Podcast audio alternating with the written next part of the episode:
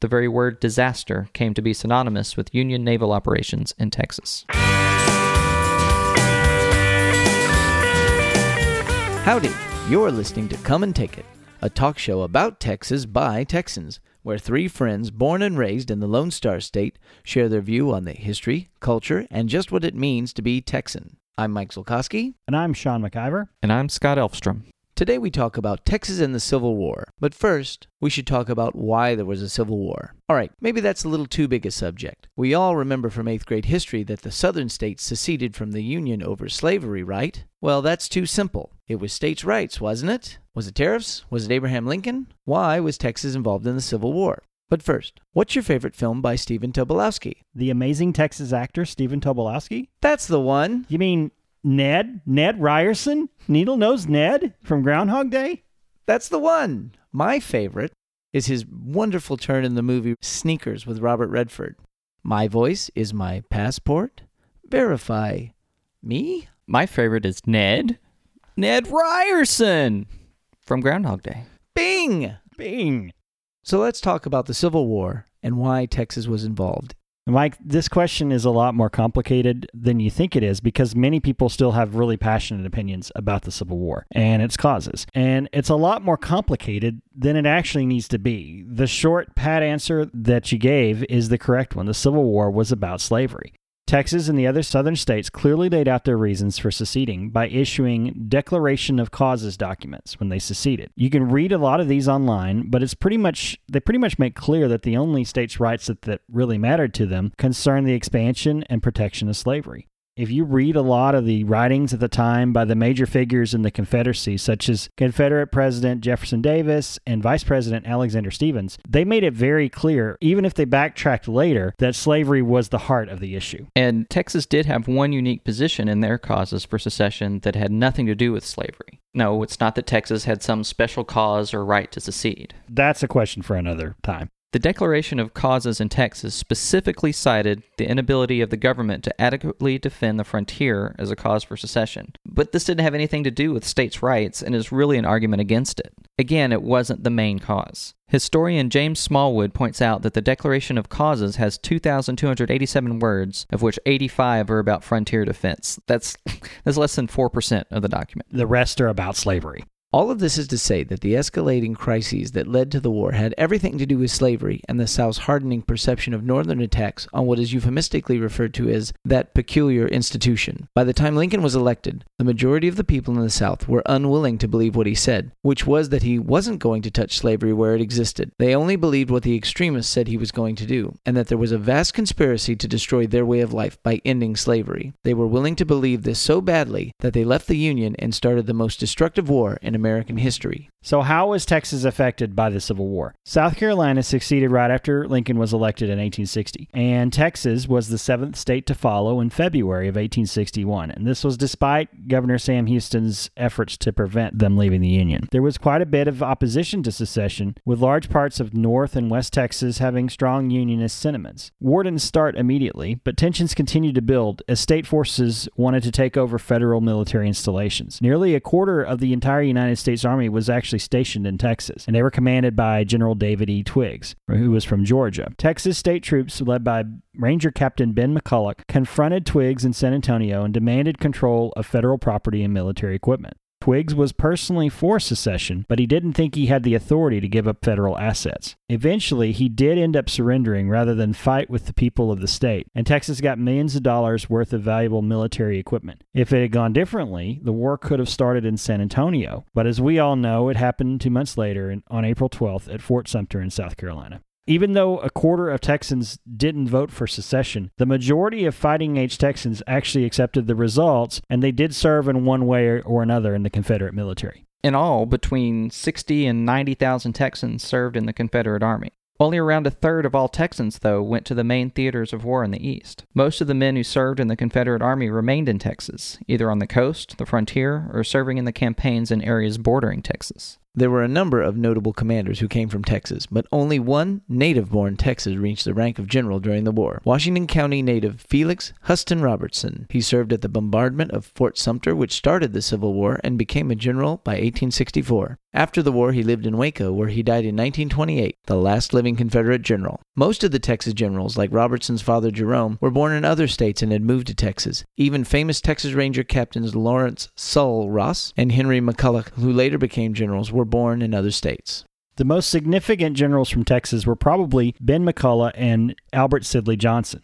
McCulloch, who was Henry's older brother, was a Texas Ranger legend who had followed Te- Davy Crockett to Texas, had commanded one of the cannon at San Jacinto. He'd fought the Indians and served in the Mexican War. He was killed early in the Civil War in 1862 at the Battle of Pea Ridge in Arkansas. Albert Sidney Johnston was a West Point graduate who'd gone to Texas in 1834 and fought in the Revolution. He eventually became General in Chief as well as Secretary of War in the Republic and served in the Mexican War and in the U.S. Army before the Civil War. In 1861, he was given command of all Confederate troops in the western part of the Confederacy. He was killed in Tennessee at the Battle of Shiloh in 1862 and was the highest ranked officer on either side killed in the Civil War. Most of the Texans who served in the war, though, were common soldiers. The most famous Texan unit of the war was Hood's Texas Brigade, a hard fighting unit who Robert E. Lee called My Texans. The brigade was commanded by John Bell Hood, a West Pointer who served in Texas before the war and would advance from captain to general, losing a leg and an arm in the process. 4,000 men served in the brigade, but only 700 came home. Some other famous units from Texas included Terry's Texas Rangers, which was one of the most effective cavalry units of the war, the Walker Greyhounds, Waul's Legion, and the Benavides Regiment, led by Colonel Santos Benavides of Laredo, the highest ranking Tejano of the war.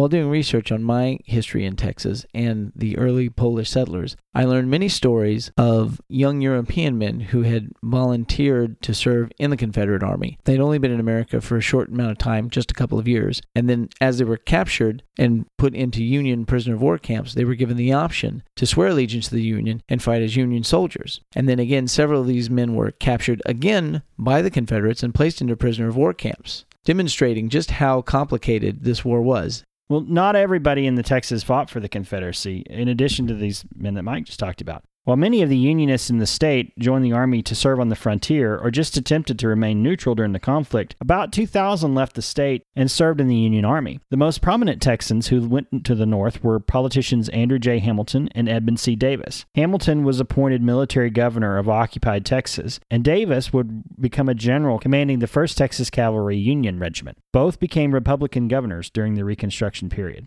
Despite the large number of Texans who served in the military during the war, for the most part, Texas wasn't impacted by major conflict like Virginia, Tennessee, or Mississippi. There were no major battles fought on Texas soil. In fact, the biggest battles that Texans fought in were outside of Texas. In 1862, the Confederacy launched a significant campaign to seize control of the New Mexico Territory, mostly using Texas troops. If you've ever seen the very long and great movie, The Good, the Bad, and the Ugly, these are all the battles that the main characters keep getting caught up in. That campaign failed because the Confederates weren't able to follow up on battlefield victories or keep themselves supplied. The biggest battle fought by Texans and near Texans, but not actually in Texas, was the Battle of Mansfield, south of Shreveport, Louisiana, in 1864. Union forces tried to invade up the Red River so that they could further isolate Texas from the rest of the Confederacy. They were defeated in Mansfield by troops from Texas, Louisiana, Arkansas, and even Cherokee Confederates from Indian Territory.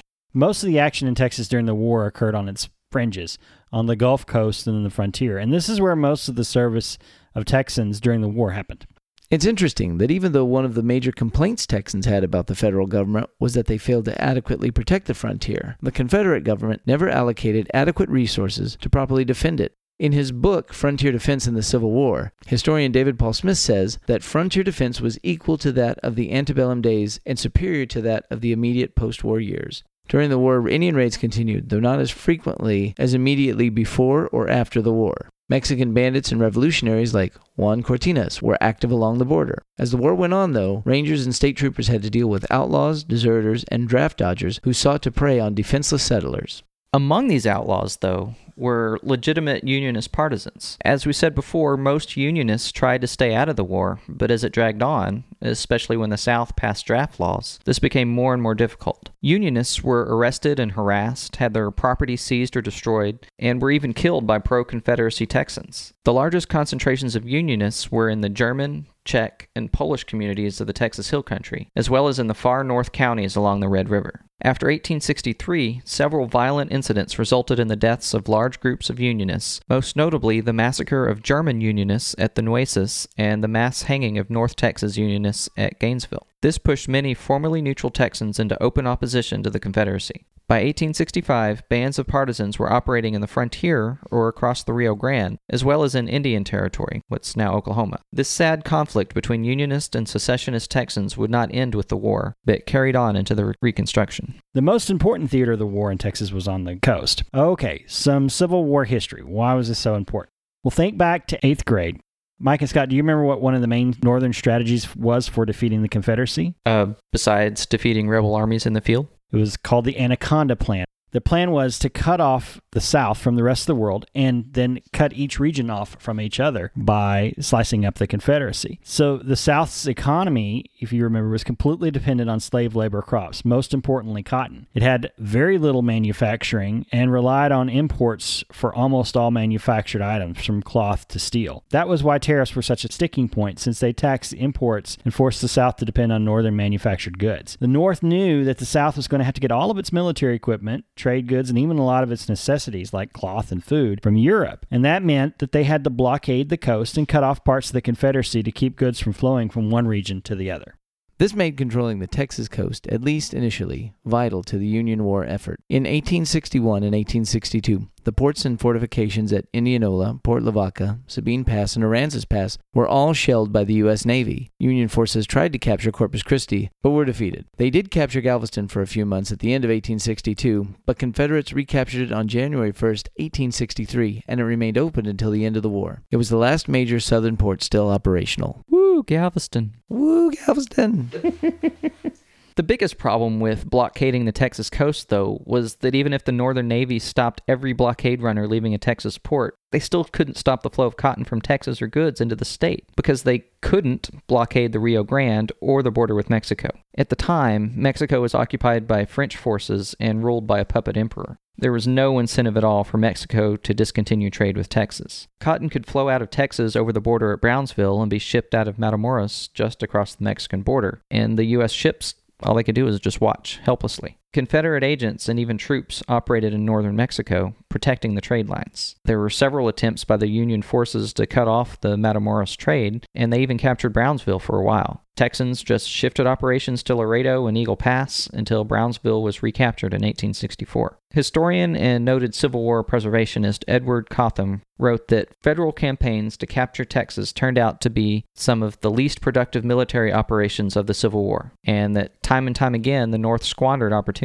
This resulted in continuing losses until the very word disaster came to be synonymous with Union naval operations in Texas. The North found more success in just cutting Texas off from the rest of the Confederacy. They successfully cut uh, the South in half in 1863 when they finally gained control of the entire Mississippi River with the Siege of Vicksburg. This was one of the turning points of the war. Also, we talked about the Red River campaign earlier in the Battle of Mansfield. That was another attempt to cut Texas off. The most famous attempt to further isolate Texas was probably the second attack on Sabine Pass. This is the mouth of the Sabine River, which forms the Texas Louisiana border. The Navy had destroyed the Sabine forts in 1862, and they planned to mount an even more ambitious invasion at the same spot in 1863. A large force of 5,000 troops and 18 transports, supported by four gunboats, planned to force the pass again, destroy the forts, seize the town of Sabine, and occupy southeast Texas. The fortifications at Sabine Pass had been rebuilt and were manned by 46 Irish immigrants under the command of Captain Dick Dowling, a 25 year old Irish saloon keep from Houston. On September 8th, the Union force tried to sail through Sabine Pass, and in a 40 minute battle, Dowling's men disabled two of the gunboats,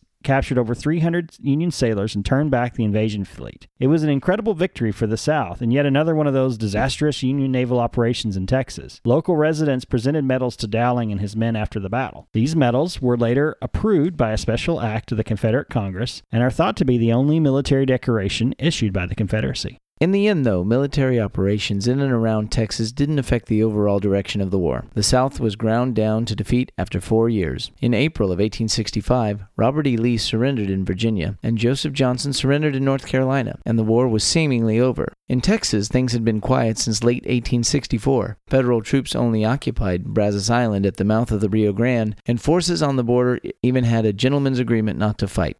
In May, news of surrenders in the east reached Texas, but the commander of the Trans Mississippi Army, Edmund Kirby Smith, vowed to keep fighting and rejected calls to surrender.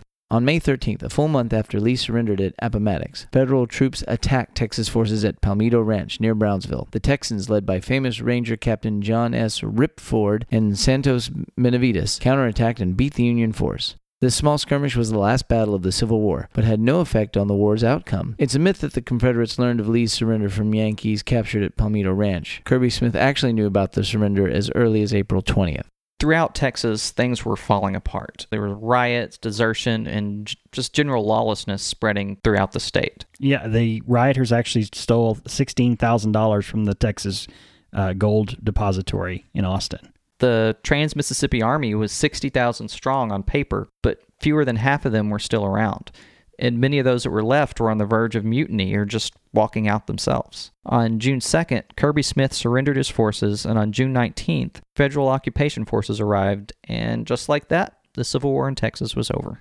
So let's bring it home and talk about what's important. This is a very difficult subject for a lot of reasons because, as we stated earlier, people are so very passionate about these subjects, even today. So, why is it so important that we talk about the Civil War? I think first we need to look at the history that we learn. Those who don't learn from history are always going to be doomed to repeat it. But it's even worse for those who do learn the wrong lesson in history. In a whole lot of counties in Texas, at least east of I 35, there's a courthouse in the center of town, and in front of practically every one, there's a statue of a Confederate soldier, usually with the words, honoring locals who served. We're not arguing that it isn't important to honor the Confederate dead, because just about every community in Texas had them. But do you know how many statues to Unionist Texans there are? There are three one in Denison, where Unionist sentiment was strong, an obelisk to the victims of the Nueces massacre in Comfort, and a broken cemetery statue in Milam, near Tyler. It was vandalized in 1973. There are almost no statues to Abraham Lincoln in the state, but there are still several statues and memorials to Jefferson Davis, including at the University of Texas. And there's great controversy about that still to this day. And there's controversy and debate about new memorials that they're putting up to the Confederacy throughout the state. There's debates about these memorials, about the exhibits about the Civil War, about books that are in our schools and what's taught in the classrooms. And these still come up all the time. And every time it seems like there's an argument, words like Southern heritage is used on one side and racism is used on the other side, and neither seem neither side can seem to understand why the other side is so passionate about their advocacy or opposition. And I'd argue it's because so many people have learned bad history about secession, the Civil War, and Reconstruction. The lost cause ideology is still taught to a large extent to our students. Scallywag and carpetbagger, the, you know, history of the Reconstruction is still st- taught to our students in the schools. The idea that slavery wasn't the cause of the Civil War is still taught to the students in our schools and to and to people, and they read these things. The fact is, in 2009, a survey showed that a third of Texans thought the state still had the right to secede, and that survey is was in response to our sitting governor seeming to say that Texas could do so, and he later backed, backtracked. It's very telling. It's important to understand the true facts of history so we don't take the wrong lessons from them. This is not to say that people don't have a right to have passionate opinions about things. They just need to understand them. And it's not a means of passing judgment on people. We're not saying these things to to talk bad about people who are who are proud of their past and their family history and who take good lessons from the heroes of the Civil War on the Confederate side and people who served very bravely. And people who served and and you know the idea is not that these people did serve for the cause that they that they believed in and they fought for the cause they believed in. So we're not passing judgment on that part. We're pa- I'm passing judgment on the part where they fought for freedom or they fought for liberty. If they fought for the Confederacy, they were not fighting for those things for a large portion of the people in this country at, at, that time, which was the people who were enslaved. They were not, and so to say that they were doing those things for those causes is wrong. To say they believe those causes is fine. Um, I have family that fought on both sides of the Civil War, ancestors, and I have I know people and that are Civil War reenactors, and they they're proud of that. And and again, that's preserving history. That's not fulfilling. You know, that's not promoting a cause. That's just preserving history. So we're not bad mouthing that stuff, and we're not bad mouthing Texas for the decisions that it made. We just want people to understand through the lens of history the true facts of what happened in the Civil War. And the facts are very clear about what happened. It's just the things that have come since then that have colored our interpretation of this. You know, we also we just need to talk about the Civil War in Texas because it's important to give us an understanding of what Texas was like in 1865 when the Reconstruction period began. Unlike nearly every other Confederate state, even though there was personal hardship to individual families and large numbers of men were coming home from faraway battlefields, there was almost no sign that a war had really happened here, and there was a perception that they had never really been beaten by their enemy. In many ways, Texas in 1865 was the same as it had been in 1860, but the world they found themselves in was so very, very different. This conflict of perception would have a lasting effect on the second part of our story, Texas during Reconstruction. So we'll see when we talk later about Reconstruction. It comes to be known as the Second Civil War. So, in conclusion, slavery sucks. Texas is great. We love her very much, warts and all. Woo, Texas! That wraps things up for today. You can find notes and links from today's show at brainstable.com. We'd love to hear from you, so follow the show on Twitter at Texas Podcast or go to brainstable.com and leave us some feedback. Be sure to indicate whether it's okay for us to mention you on the show. You can follow us individually. I'm Mr. Java. I'm Max Sean with two N's. And I am Scotticus on Twitter. If you like the show, tell your friends and please leave a review on iTunes. That really helps us out. We hope you join us next time, and remember that even if you aren't from Texas, Texas wants you anyway.